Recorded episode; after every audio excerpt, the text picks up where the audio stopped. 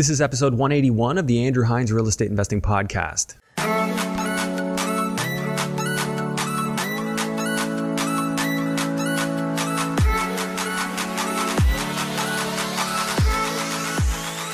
Welcome to episode 181 of the Andrew Hines Real Estate Investing Podcast. Today I have Charles Crompton on the show, and I'm not going to give a big intro on Charles. The main takeaway from this episode is this guy, uh, with a handful of properties, decided that he was going to quit his job and go full time into Airbnb arbitrage. So he set up a model and set up a business, and he hit the ground running. He's amassed a very, very good quantity of rental units uh, already in his portfolio. And he went through the strategy that he uses to get landlords on board. And it's absolutely insane what he's accomplished in just six months' time. So, uh, this is a really inspiring episode. Uh, just goes to show how quickly somebody can turn an idea into a full time income. Um, and uh, I really think that's well worth sharing as a story. So, super excited to share this episode with you. And I think you're really going to get a lot out of it. As always, I want to ask you to please rate and review this podcast on Apple Podcasts. And if you're watching on YouTube, make sure you hit all the buttons and uh, subscribe. Just leave us a comment, help more people find the show. Be greatly appreciated. And uh, without further ado, let's jump into episode 181 with Charles Crompton. Hello and welcome to the Andrew Hines Real Estate Investing Podcast. Today I have Charles Crompton on the show. Charles, thanks for being here. Yeah, happy to be here. So, Charles, tell me uh, a little bit about how this interview came to be. Yeah, that's a good good place to start. Uh, well, I was uh, listening to one of your earlier podcasts. Someone had recommended it to me, um, and it was on Airbnb rental arbitrage. Um, and something struck me uh, about that concept and that idea. Uh, and in short, it had uh, both my wife and I uh, quit our jobs to start up an arbitrage business full time. So you're saying that that this show actually inspired you to quit your job and Oh wow! Yes, sir. I, I had cool. heard of uh, arbitrage. Uh, you know, going through social media, I had seen a couple con you know videos on it, uh, but I hadn't heard of it in Canada. And someone said, "Well, there's there's a video on the Andrew Hines podcast, which I had heard of before." And so I, I got on, uh, listened to that interview, um, and that just gave me the confidence and conviction that uh, this was the right thing for us. So we quit, and and, and here we are today. But I guess there's more of the backstory I'll, I'll need to share at some point as well. Well, yeah, for sure. I want to get you. Uh, I, want to get you to share that, but uh, yeah, okay. So, so tell me about you as a, as an investor. When did you start investing? Is it investing or is it just arbitrage? Yeah, yeah, no. Uh, so I've been investing uh, both in uh, real estate uh, and stock investing uh, really since out of university. So I bought my first rental property when I was pretty young. Uh, but on the real estate side, I, I would say I've been relatively passive um, you know, buying turnkey properties and having long-term tenants, um, and, and, not being too active in with with that space. Uh, my experience and background, um, even from a corporate perspective, my my corporate experience, uh, designations and whatnot, is all on the uh, stock investing side, and so we've you know created some some wealth through you know RSPs and you know TFSAs and just diversified long-term stock portfolios. Okay, um, so what did you go to school for? Yeah, I went to school for business, uh, commerce, uh, finance was was my major in the last year there, um, and then coming out of school, I got a job in the finance industry uh, with Edward Jones, an investment firm, um, and then I continued on that track. So getting designations, my you know CFP, um, you know chartered investment manager, mm-hmm. and, and, so most of my background is on stock and and, and typical uh, you know wealth through yeah. through the markets. Um, real estate's always been something uh, I've been doing on the side until arbitrage. Okay, so you're just doing it on the side. So before arbitrage, how many properties did you have in your portfolio? Not many. Um, uh, three total. Okay, three total. And have you bought more, or is it just arbitrage at this point? Uh, yeah, good question. Uh, we we had a very strategic approach. Uh, the idea was to create that cash flow through arbitrage um, and then start to acquire more mm-hmm. properties mm-hmm. as well and use our, our company then to, to manage those properties. So we just purchased two in Calgary um, and we will be looking to ramp up acquisitions um, owning these properties. Okay, I'm just gonna have I'm gonna have so many questions for you. I'm like, where do I even start? what do I want to ask next? Um, okay, so first off, as the financial planner, I yeah. mean that's typically a role where you're saying, you know, mutual funds, um, I, and I've sat with them as well. Um, obviously, stuff that doesn't earn like what real estate investors earn. So, has this sort of been you know seeing the light making a change or is this is this uh, something that you see as a complement to what you do?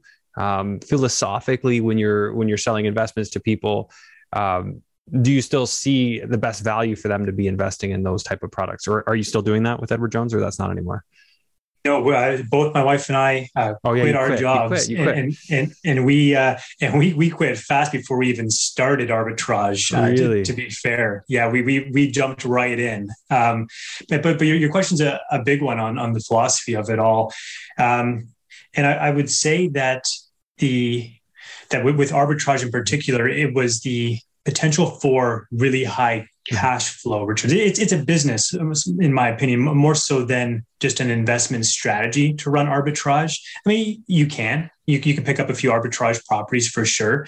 But it was this business concept that, that just made a lot of sense. And I saw a potential to replace our corporate incomes real fast. It was about the cash on cash return. Mm-hmm. Uh, and that's ultimately what had us, uh, you know, leave our, our corporate jobs. But certainly I still see a, a ton of merit in, in stock investing. The basic way that, you know, what people are aware of, or, you know, most people, um, it's slower, it's a slower grind to create wealth mm-hmm. for sure. Um, but if you have the right advice um, and, and you have the right techniques in place uh, for for proper leverage, smart leverage, uh, you can actually achieve a lot of the same types of returns as real estate, which is really the that leverage return, right? It, it can be achieved in the stock world as well. You just mm-hmm. need to have the right strategy. Right. Yeah. You got to be a little bit more sophisticated, but the same thing goes in real estate. You got to you got to become sophisticated. You have to learn. Which I mean, there's a lot of education for it out there. Um, I haven't really looked to see if equivalent education exists in the podcast world for for stock investing. I'm sure it does, um, but just never never really been much of a passion of mine. But of course, yes, I know, and more and more often, I'm seeing a lot of the real estate investors on here are also stock investors or options traders. That's a common one, which I'm sure you've heard about.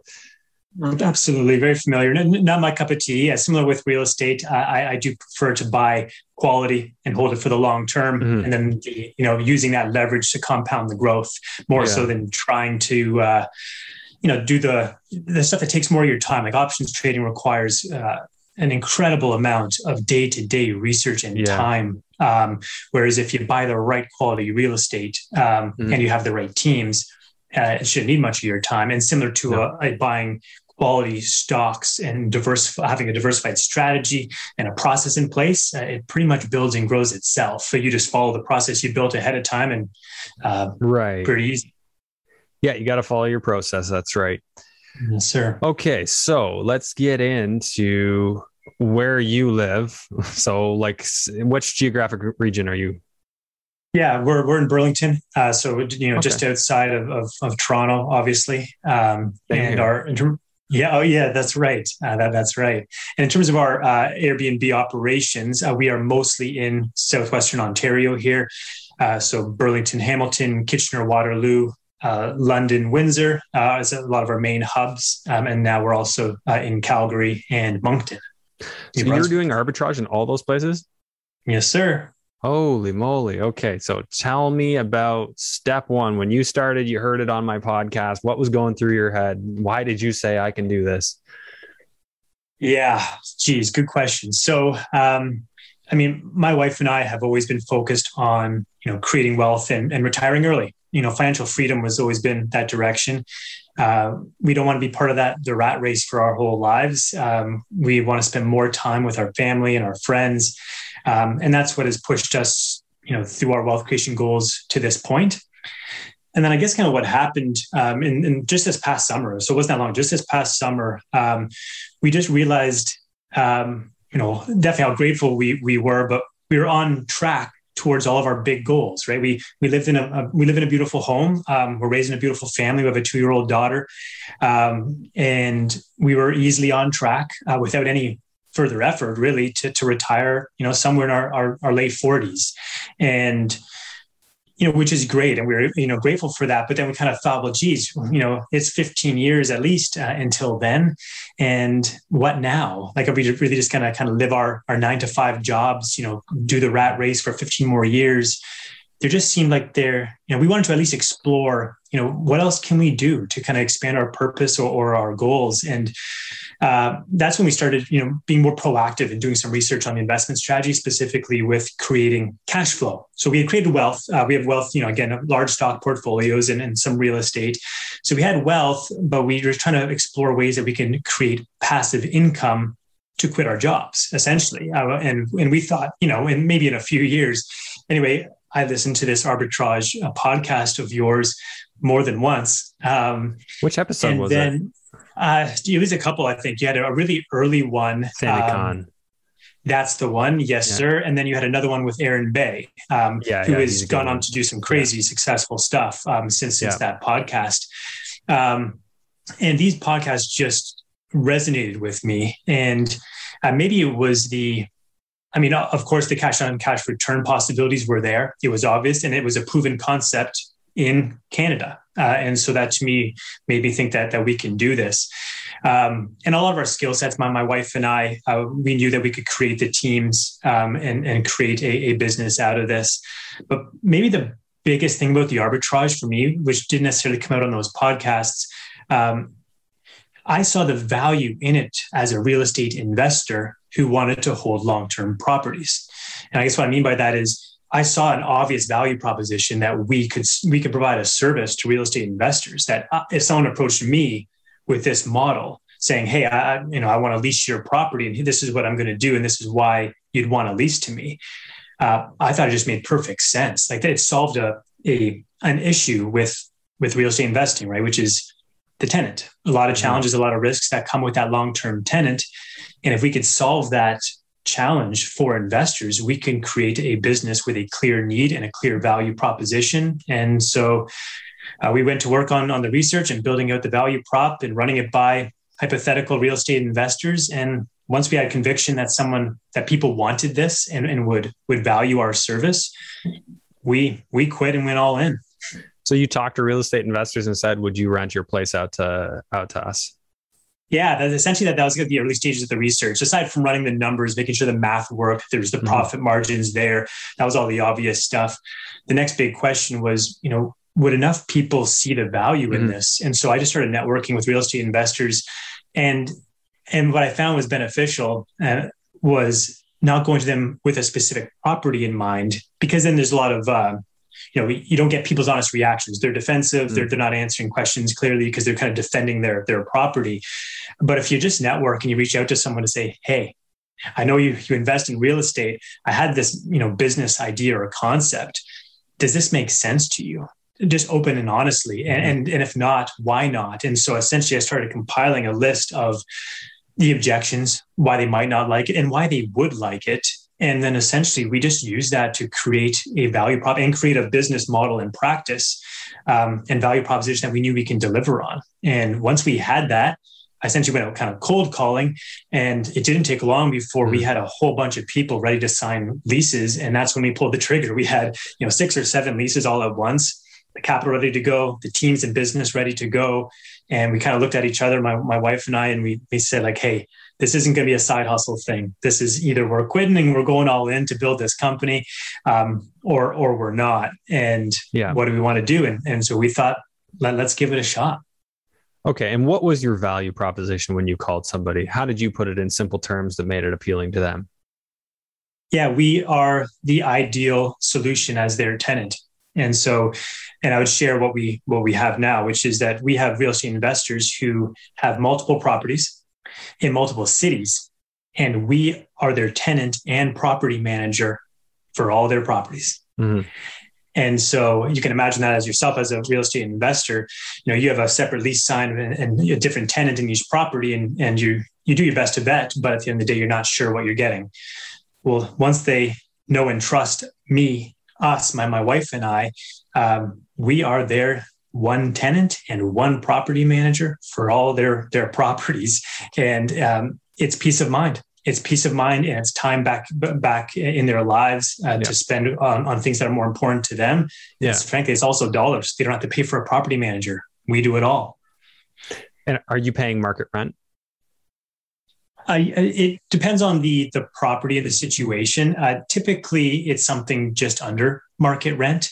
Um, the, the cost saved for them on, on property management just makes it simple for them um, and will, will lease their property as long as they like. So we definitely bring a lot of uh, value to the table, okay. but it's in that ballpark. It, it's around market. So when you're like, are these truly cold calls or are they warm calls? Like when you're, when you're reaching out to landlords? They were uh, full on cold calls uh, for the first handful after that, um, cold calls weren't needed. We, we kind of are, are overloaded, frankly, with uh, with referrals and people reaching out uh, through social media and other platforms uh, asking if we'll lease their property.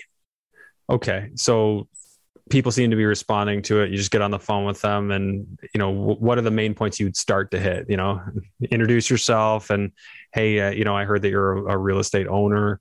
Um, just curious if you're if you have any vacancies. Like, are you starting it like that, or are you diving into concept? I see. Yeah, uh, usually um, there's a property in mind um, mm-hmm. with these that the real estate investors have been reaching out over the last number of months saying, Hey, we have this property. Um, you know, would you lease from us? So it's almost, yeah. frankly, it's been them uh, pitching. Well, to, that's warm. Us. That's what I mean. That's warm. But you going on to Kijiji, seeing a listing and calling uh, up Fred, the property in, owner. In the, in the beginning. Yeah, yeah. Yeah. It was very, it, it was very templated and, and, took a long time to develop the relationship. So I'd send a, I'd mm. just send a message over Facebook or Kijiji. That's exactly right for um, a a vacancy that I saw that fit our property criteria. I'd send them a note to say, "Hey, we're, we're qualified tenants. Um, you know, if you have five minutes, could, could we chat uh, about a, a, potential solution here?" And so I said, I was just trying to get them on the phone. Yeah. Um, if you share the concept that is new You'll to someone over Kijiji, no. no. So let's get them on the phone. And then I was very upfront right away, quick, very short and to the point to say, this is what we do. We, we actually release properties from real estate investors, uh, and then we put that property up on Airbnb and we manage your property entirely. And, and I just stop because obviously that's a lot of information already. Right. But dissect that moment right there because people hear Airbnb, and I'm not sure if there's a negative connotation there, right? If I said, I rent your property and then I release it to students, I know that I'm going to get, oh, no, not students. We're not doing that. Um, yes. Do they get? Do they have a similar resistance point to Airbnb, or are they favorable to that? I would say it's a it's a mixed bag. Um, some are are quite um, they have a negative reaction to it. Others uh, right off the hop are interested in it. Um, but I find that the the conversation generally goes the same way. As long as they're open to chat, um, I just have the short pitch to say what we do, and then I let them ask their questions um, because I I want to know where they're concerns or hesitations might be and so i let them ask the next question to say oh well you know are you sure you'll you'll even get people you know renting in our area in, in the suburbs like how will you be able to pay us and, and, and rent it out so I'll, I'll, talk to that a little bit or like you know what about the damage and, and how that so I'll, I'll you know share on, on how the how we monitor the properties how we you know vet guests how we inspect the properties after every guest and so mm-hmm. once they start asking questions and they realize that in order for our business to be successful so and that's essentially what the realization is. They they they, they they're looking at me and or they're talking to me and they they realize in order for us to be successful, we need to keep their property in pristine condition at all times. Yeah. And even saying that to them, like, let, let's face it, like, you know, I'm a super host. If I want to stay a super host, your place needs to be in tip top shape always. That's it. And that's kind of the, like the game they kind of realize Right, and that you, I'll, and I show them. Uh, you know, I bring up. Uh, usually, we're on a Zoom call. I usually try to get them uh, ultimately uh, onto a Zoom conversation after the first quick chat. I send them some more information about our company, then set up time yeah. to have a Zoom chat. I show them our listings, and they kind of realize like their property will always look like this. And I kind of I explain yeah. that once a guest checks out, our cleaners and our teams go in there not just to deep clean after every single guest. Your property is going to have a deep clean, uh, but it's also inspected for mm-hmm. any damage of any kind. And I say, if there's so much as a new mark on the wall, even a small one, it's fixed immediately um, by us. No hassle or, or, or payment from you. That we take care yeah. of all that. And all of a sudden, you do like color match paint and stuff. Like you do all that. You'll yeah. repaint the wall if needed all of it. And, and, we, and then when they start to ask some more detailed questions about the property management side, like, well, what about this and this? And for each location, we have our power teams, right? So we have a, a go to handyman, plumber, electrician. Um, and so, based on what our needs are, unless they have a preferred contact, of course, we'll, we'll use theirs. But I essentially say, no matter what happens at your property, we will be on standby with our trusted contacts to handle the issue. And so all of a sudden they're realizing like we are that all in one package. We're going to be the ones paying them the rent and taking care of their property. So what happens if the issue, like you're calling your plumber, if it's assuming it's a tenant uh, created problem? However, what if it's a fundamental building problem? Are you paying to fix that? No. Yeah, and so so that that's the typical balance between a um, you know the property owner and the tenant.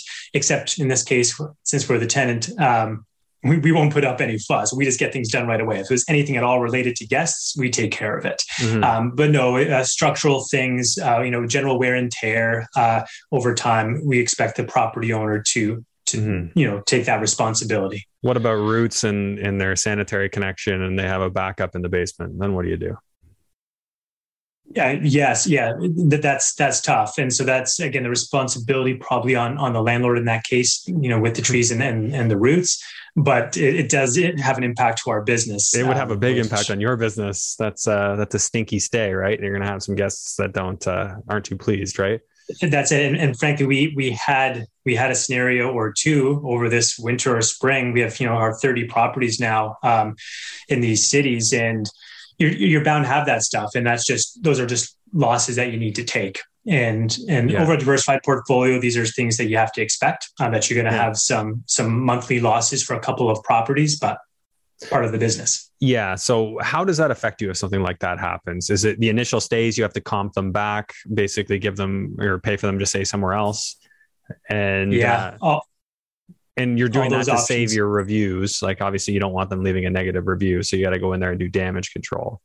That's it. It's all acting with with urgency and and and respecting our our clients who are our guests. Um, and so really just doing everything we can to mitigate their issue right they they they wanted a place to stay for whatever reason and our objective is, is to mitigate mm-hmm. the stress or impact on them and so thankfully we we have lots of properties and so lots of the time we are able to get them mm-hmm. up into another one of our properties if not we'll pay for uh, for them to stay at a hotel um, we'll sort of solve the cost afterwards. Uh, we know that if we're going to run a successful business, our clients need yeah. to be happy. So we, we, we start with that. Yeah, yeah. Worry about the dollars and cents later. Fix the problem first, and yeah, then go from there. So that's it. Hospitality business. That's the nature of it. Um, yeah, yeah, that, that's it. And we just have, have two clients in this case, right? So our or two bodies of clients. We we have our guests. That's the Airbnb business, um, and then we have our property owners or real estate investors, and those are our clients too. That's that's what we consider. We need to deliver our, our value prop for our real estate investors as well as for our Airbnb guests. Yeah, that makes sense. Now, in terms of um, of the teams that you set up, I'm assuming you started locally. Like you, you were in Burlington. You decided to start the company. You have six leases. You said that were basically put on your table. Yes, sir. Okay, so before we get into the teams, who's writing your your leases? Uh, I am typically. My wife and I are are on those leases okay, so you guys are on the leases. It's obviously the Ontario lease in Ontario, but you have an addendum. Does that addendum give you the ability to break? Do you have the ability to to exit the lease if something comes up? What kind of notice do you need to give? That, that that's right. The the addendum has our our standard uh, provisions. That's the the biggest one, um, and it's only in the uh, call it unlikely scenario where a bylaw is introduced that essentially shuts our business down at their property. That that allows us to to break the lease and provide that 30 or 60 days notice depending on the the property owner. So you're not uh, you're not an open lease otherwise, or is it a is it a uh, year lease? Uh, typically, we do a 18 months or, or two year lease, um, mm-hmm. just from our our business model that the cost of in, investing into the property, right? So we sign a we sign a lease for an empty mm-hmm. home. Uh, we spend you know 15 to 20 grand to furnish and, and decor, stage the place, uh, and then it, we want to make sure we're getting our return on investment. Yeah. And so we need we need at least 18 months in spring. So it kind of gives us two summers mm-hmm. But if we're signing a lease at the end of the summer, September, October, November, uh, we're looking for two year leases. Okay, so you want that. Now, what if you're in, a, in an area that you're not sure of the concept? Like, yeah. what, you know, a small market where you're just not quite sure how it'll play out. that that that's Moncton right now. Uh, we are we just expanded to Moncton, um, and we're just launching with the one property. And uh, we're in this scenario. It's more of an open lease structure with the real estate investor. It's someone who fully understands the value of our business. We didn't have to mm-hmm. pitch much to him. He he just fully understood it. Yeah. And you know, investor speaking to investor, we were just saying, hey we are kind of piloting the area, which does him a favor too. He's interested in the short term rental market space as mm-hmm. well. And so we're essentially saying, hey, we're going to give this a shot. Um, but if, if, we need to to close out yeah. the lease, uh, we'll give you notice and we'll even help you try to find someone to, to fill the spot. Okay. So, you, and in that case, you're out the investment of 20 grand to stage it. That's it. Now, can, you can reuse some of that stuff, can't you? If you have to pull it out, I mean, I guess the problem becomes storing, storing your Airbnb uh, furniture, right? You're going to need a facility if you're starting to pull all that stuff out. Yes, which we uh, are, are starting to, to put together in our bigger hubs like Kitchener, Waterloo. We have, I don't know, at least 12, 12 properties now or so. And so it, it makes sense to have a, a storage available for all kinds of stuff. Um, mm-hmm. Moncton out of province, um, we have, high, we, we did our, our due diligence on the research. We, have no reason to expect our Moncton property to not be extremely successful. Um, so we have a high level of confidence. Yeah. But yeah, if if that one doesn't go as planned, it's going to be tough to move our furniture or or store it. Um, we, we were probably going to be out the investment, but it was you know yeah. given the risk reward, we we thought it made sense. Okay, so you're saying that it is possible even around here that you make a move where you're you, you know it, it ends up not being a great decision and what what what are some examples of that? Like what what cities were you not quite sure when you went into them? Uh, Windsor. Windsor, okay. Yeah. So, what made you not sure about it? Um, it was just the the overall Airbnb revenue, the, the margins. The margin. Yeah. We, we weren't sure if, if it was going to be there, if we were going to get the consistency of occupancy, and to be frank, the uh, the quality of guests. Yeah. That every every location attracts different Airbnbers, and mm-hmm. we saw a lot of um, concern from Windsor properties that uh, there's a lot of you know complaints or, or issues with guests either throwing parties or, or you know causing damage uh, at properties. Okay, you thought you'd get partiers in Windsor? Why? Why would you assume that? People coming over from the states. yeah. yeah, exactly. So, uh, but but so far so so good. Um, our, our margins there, although still aren't as great as some of our other cities, but but they're doing just fine. Okay, so teams wise, what what are you doing to assemble a team in a new market? Like you make a decision to go into Windsor. Do you feel like you're starting from scratch? Yes, in, in some regards. Um, we're essentially building out the power team uh, now be, before we launch to a new city. So in, in the beginning, uh, just for some context for, for the listeners, we we quit our jobs only we submitted our, our resignations in the beginning of December, like five months ago. Um, okay. And after submitting our resignations, we launched our first couple of properties in December, and now we have almost thirty. And wow. so in the yeah, insane, just yeah, yeah, it's it's it's wild. Um, but in doing that, I mean, it has its pros and cons, right? You, you have to know that if you want to grow that quickly through, you know, in, in five months, uh, there's going to be some some costs in, in learning which we were good with. We knew we had the capital, to, you know, to to learn, and we wanted to scale quickly for a number of reasons. Um, and so we were launching in new areas without proper teams in place. We had processes in place, but the people yeah. are so important. You have to have trusted contacts. So for Windsor, we weren't starting from scratch from a process perspective, but we didn't have reliable contacts, and yet we had leases signed. And so mm. it does take time to find reliable people. Do you go to each area, or are you just on the phone the whole time? Um, yeah, Windsor is a great example. Um, none of the partners have stepped foot in in Windsor, so it's uh, my my wife and I uh, uh, who kind of started the the arbitrage concept, but we quickly found ground floor partners who really are responsible for the Airbnb operation. So there's the four of us that are owning and running this business. Yeah, and um, none of us have stepped foot in in Windsor. We've we've launched uh, three properties there and a few in in London. We we haven't been there yet. Okay, so walk me through what you're looking for. We'll we'll start with London for for an example because I'm familiar with that town. So, um, in London, what were you looking for? What neighborhood? What type of house? Yeah, so that's also been been a learning for us. Uh, each market seems to have a different um, type of successful property. For the most part, what we're seeing is a smaller duplex or multifamily property has the best margins for us.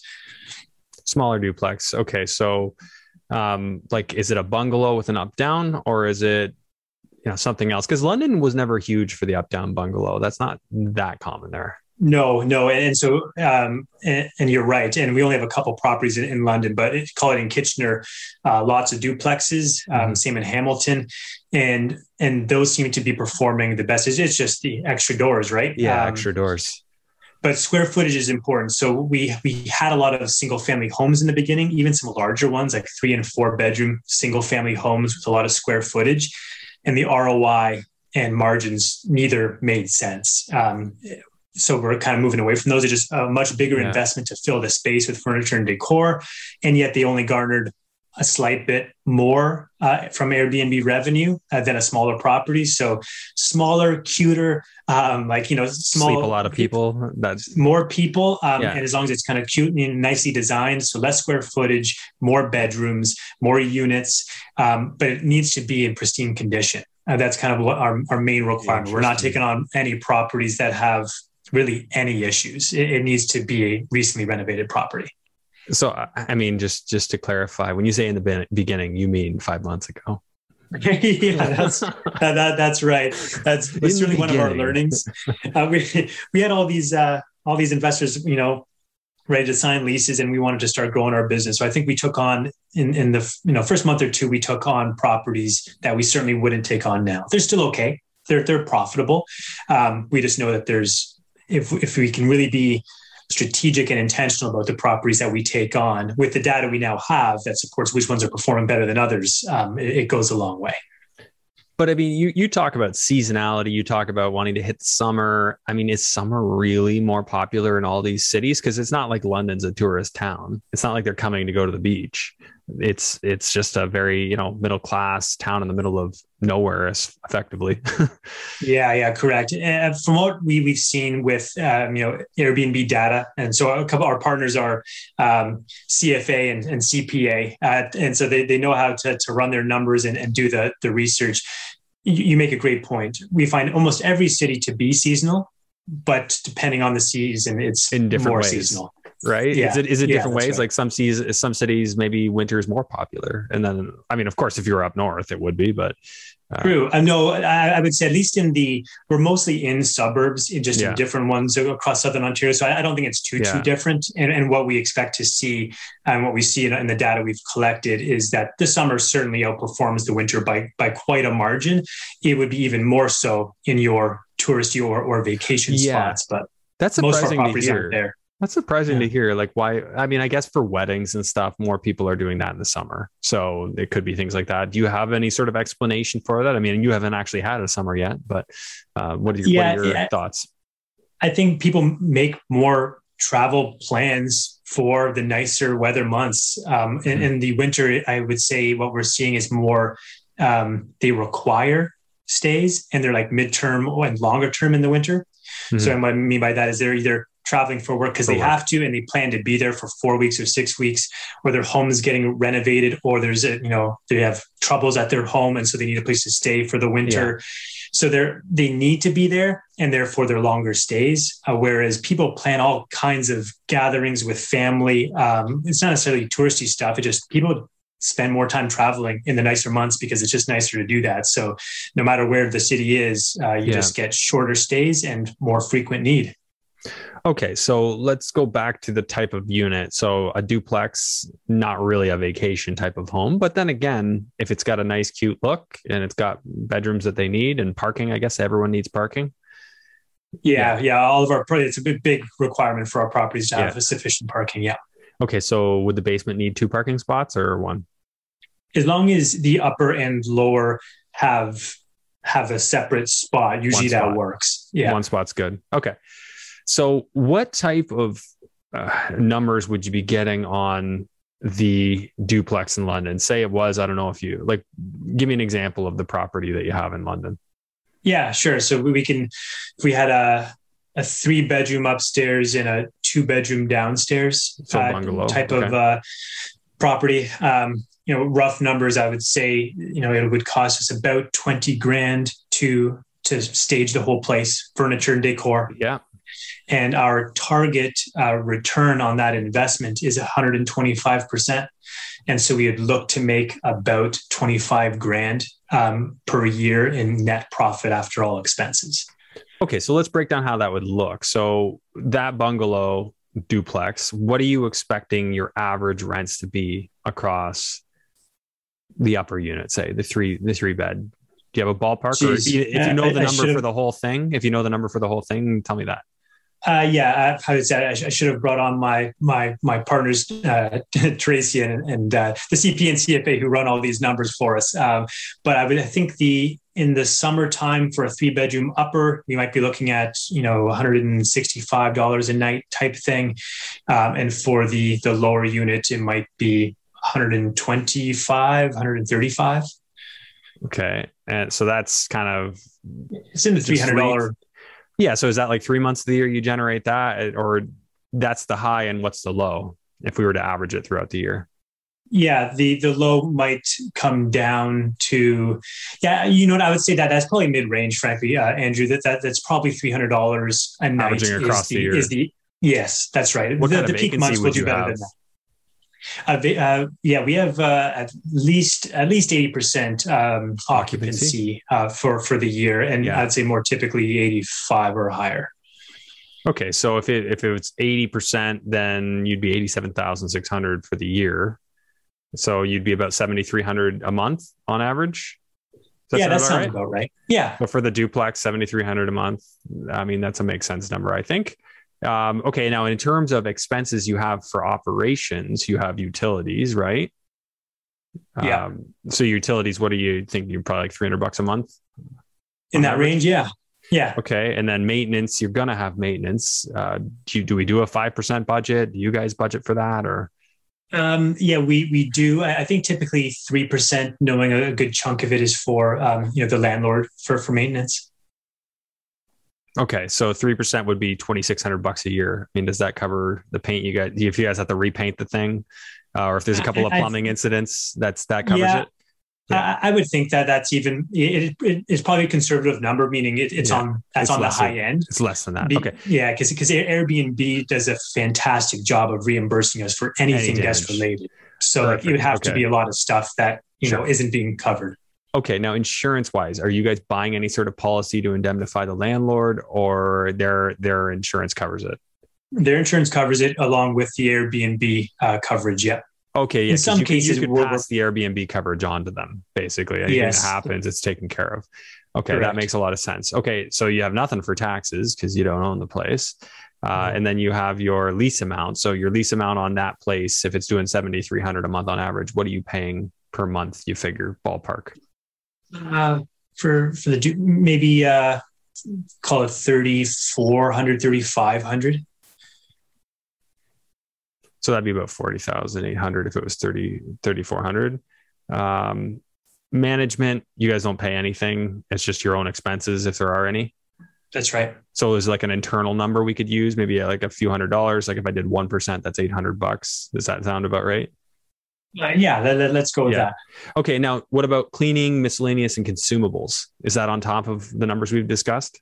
Like, uh, the the consumables and supplies we would add on to that um, you know call it you know $400 a month um, you know so, so, yeah all, all consumables and, and and supplies there Yeah. but the cleaning fee is covered by the the revenue so the revenue number i gave you sure. is also the cleaning fees Okay. So the cleaning fees are on top of that. So that that's just adjusted out. Um, yes okay. sir So your cash flow on that is, let's just see, because there's no mortgage, not for you anyway. Uh, so you're like 2,500 bucks a month on that place. Does that sound about right? Yeah, that, that that's probably um, a little bit higher. We might be missing something, but Yeah. like yeah, because like I mentioned, right, twenty grand to invest, twenty five grand for the year, so that sounds like thirty Yeah. grand, but it's it's in the ballpark. Yeah. So if you're 30, yeah, if you're 30 grand, you're, you're about 130 percent ROI. What do you? Yeah, that's right. And the goal is 125. So we're definitely in, in the neighborhood there. Um, and they call it other fees. Maybe the um, in-house costs are higher, right? We, we have our oh, yeah. virtual assistants, we have our accountant and bookkeeper. Yeah, so we're yeah. really talking net, net, net here is 125. Right, so, right. Yeah. That's why it's it's it's a little bit of a lie to say our, our management is is one percent when we know we have a team we pay on the internal. Uh, it's right. like it's about allocating that cost because it's tough to allocate it sometimes, right? Yes. Um, it's super helpful to get granular with this stuff just to see how it, it, it plays out. So, I mean, when you're I should have brought with, on, I should have brought on my CFA. He, he would have ah, broken, he would have given you precise numbers all the way down. My fault. Yeah, I, I don't even want the precise. I just want the back of the envelope. but you know, because I don't want to detract from the concept, right? Like, nice to get granular with some stuff, but uh, we've got a good picture of what what it is that you're doing here. That um, tell me about what are, what are some of the things you do to make your places, you know, wow.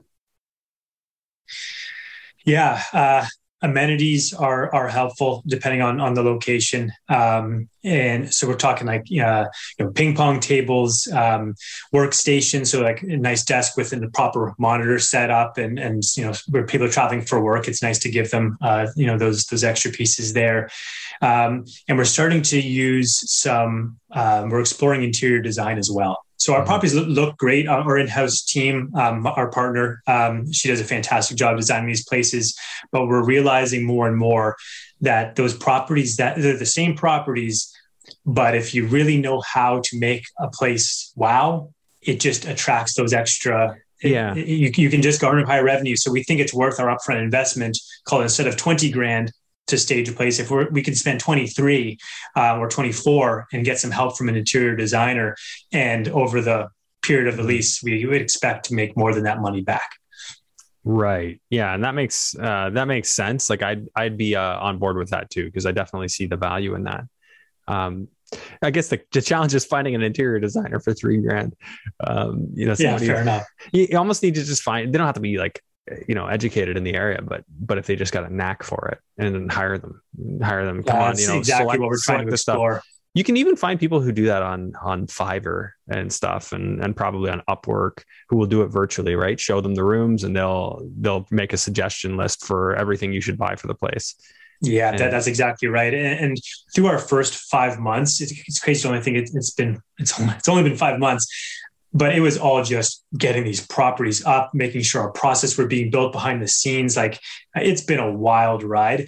Um, just recently, things have started to settle where the four owners are having a chance to kind of do a full on business review, assess our business as a whole, mm-hmm. uh, assess our portfolio, use data to influence our future decisions. So we kind of we had a full blown weekend to review everything about our business mm-hmm. and think about where we go from here. How do we improve our systems? How do we improve our value to our guests, improve the value mm-hmm. for our, our, real estate investors? Um, really asking all the questions about how do we make our company better. Mm-hmm. We haven't really had a chance to ask those questions enough along yeah. the way, uh, but we're certainly asking them now, and we're going to be adjusting our our approach and our processes uh, to make sure we're we're building something special here. Yeah, like what are the next steps for you? Like where are you where are you taking the business from here? Yeah. So um, the U.S. yeah. Uh, we we are expanding to the U.S. and and the I think the the most obvious reason for it is just the margins. Um, in Southern Ontario, they're they're okay. The business certainly works. It's viable, profitable. It's great. Um, but we know we can run the same business with the same effort and the same mm-hmm. investment in other locations that just have a natural higher profit margin. And so if we're talking, uh, we do, you know, just over 2x maybe of, of rent on Airbnb revenue. So similar to the numbers we just talked about, right? If our overhead for the property is 3,500 of rent, um, we might do seven grand or so in revenue. Whereas places in the US, there's lots of them that will easily do 3x. Mm-hmm. And sometimes we're talking about close yeah. to 4x. Any and that's cities just that come to mind, market. like offhand? Uh, yeah, yeah. So th- a few states in particular. Um, I'll start with like uh, Virginia, Florida, uh, New Mexico. Um, there, there's there's a few of them within within within Florida. Uh, there's so many good ones. Orlando's fantastic. Um, Fort Lauderdale. Um, okay. And then within Virginia, uh, Alexandria is a is a city that we're we're looking at. Yeah, it's right outside of Washington, right? Yes, sir. Interesting. Okay. Um, now, yeah, I was thinking why were our numbers off before? We didn't include anything for landscaping because you are going to have to do that garbage yes. removal, like somebody to come to the house. Um, who would you have do stuff like that? Yeah, we have a we call it a, a boots on the ground is part of our our trusted uh, power teams in, in every city. And so this is someone, uh, usually someone young, motivated, looking to make some extra money. Um, mm-hmm. and so they're they're flexible. Uh, their hourly rate is reasonable. They do a lot of our ad uh, ad hoc jobs. If they need to run errands or go meet mm-hmm. the guest for some reason, or, or meet a technician that's coming to the property, yeah. take out extra garbage to the curb, um, we usually have someone yeah. there on standby. But our process is we, we usually have we usually have guests bring their garbage and recycling to the curb on, on the night before yeah. garbage. Most are, are fully fine doing yeah. that. And if they don't like the idea, well, we'll pay someone to do it. you you get your guests to do it? Yeah, yeah. It's, it's typical. We, we, we did the research in the area that like, it was it just kind of a question like, how's your stay so far? Hope everything's going well. Um, you know, just so you know, the it's it's garbage and recycling pickup tomorrow. If you don't mind, bring it to the curb. And we even say like, but if you'd rather not, no problem. We'll take care of it. Wow. Okay. Yeah, that's interesting. I'd love to see the response guests have. Have you had any to say no way? uh, I mean, out of out of hundreds of guests across our properties, I think we had two that kind of you know were like didn't like the idea of of, of doing it. Um, and I mean, the cost that it saves to not have someone responsible fully yes. for taking the garbage, like it's a monster number. It's so, monstrous, yeah. And, and, so we weren't sure, to be honest, Andrew. We, we we thought like, hey, like as we were thinking of all the ideas of how we can improve our, our costs and, and without bringing down the experience, we thought like people probably wouldn't mind that, if, especially for these suburban properties. Mm-hmm. We can see vacation properties touristy properties. Yeah. People yeah. are going there for, you know, that's a different type yeah, of Airbnb. Yeah. Mm-hmm. These people are here for work; they don't mind. For sure. Okay, yeah, that that's a good distinction to make. Um, Charles, I could probably ask you questions for hours, but unfortunately, I'm time restricted today. So, uh, why don't you tell us where people can find you or learn more about you? Yeah. So uh, Instagram is probably the best location to follow our journey along. Uh, we haven't spent too much time on on the page just yet, but we're ramping up for sure. So if you want to see where we go from here, uh, that's the place you'll find us. Um, and I think you put that in the notes typically, but it's yes, uh, at uh, Crompton underscore elite underscore REI. And that's where you'll find us. Perfect. It's super interesting what you're doing very ballsy and uh, you know quitting your job like that i guess you just you know you obviously had a little bit of a fallback in terms of what you've built uh, with through your career and your investments yes sir. Uh, and, and, a lot of confidence in yourself and the concept right? That's it. Hey jobs will always be there uh, creating yeah. something special. Those opportunities only happen once in a while. So we don't see it as a risk. We see it as uh, living our best life Awesome. Okay. Any parting words and of wisdom for would-be action takers who uh, who want to get get into this type of thing? Uh, reach out. I'm opening up some uh, some coaching slots as well, not just for arbitrage, but for creating wealth. Um, I was a professional coach for for a while in my career, and I love doing it. Love helping people. So mm-hmm. just don't be afraid to reach out. Uh, just send us a DM on on Instagram. Um, I'll connect with you, and um, even if it's just a chat or you know be part of our coaching program yeah, cool. let's do it. All right. Well, thanks so much for sharing. And uh, yeah, let's stay in touch. And I mean that, like, if you know, ping me every once in a while. I'd, I'd love to see how things are going. Absolutely. I'll do that. Thanks, Andrew. Thanks for tuning in to today's episode. Please make sure to share this episode far and wide. Help it help more people. I really appreciate you tuning in. I'll see you on the next one.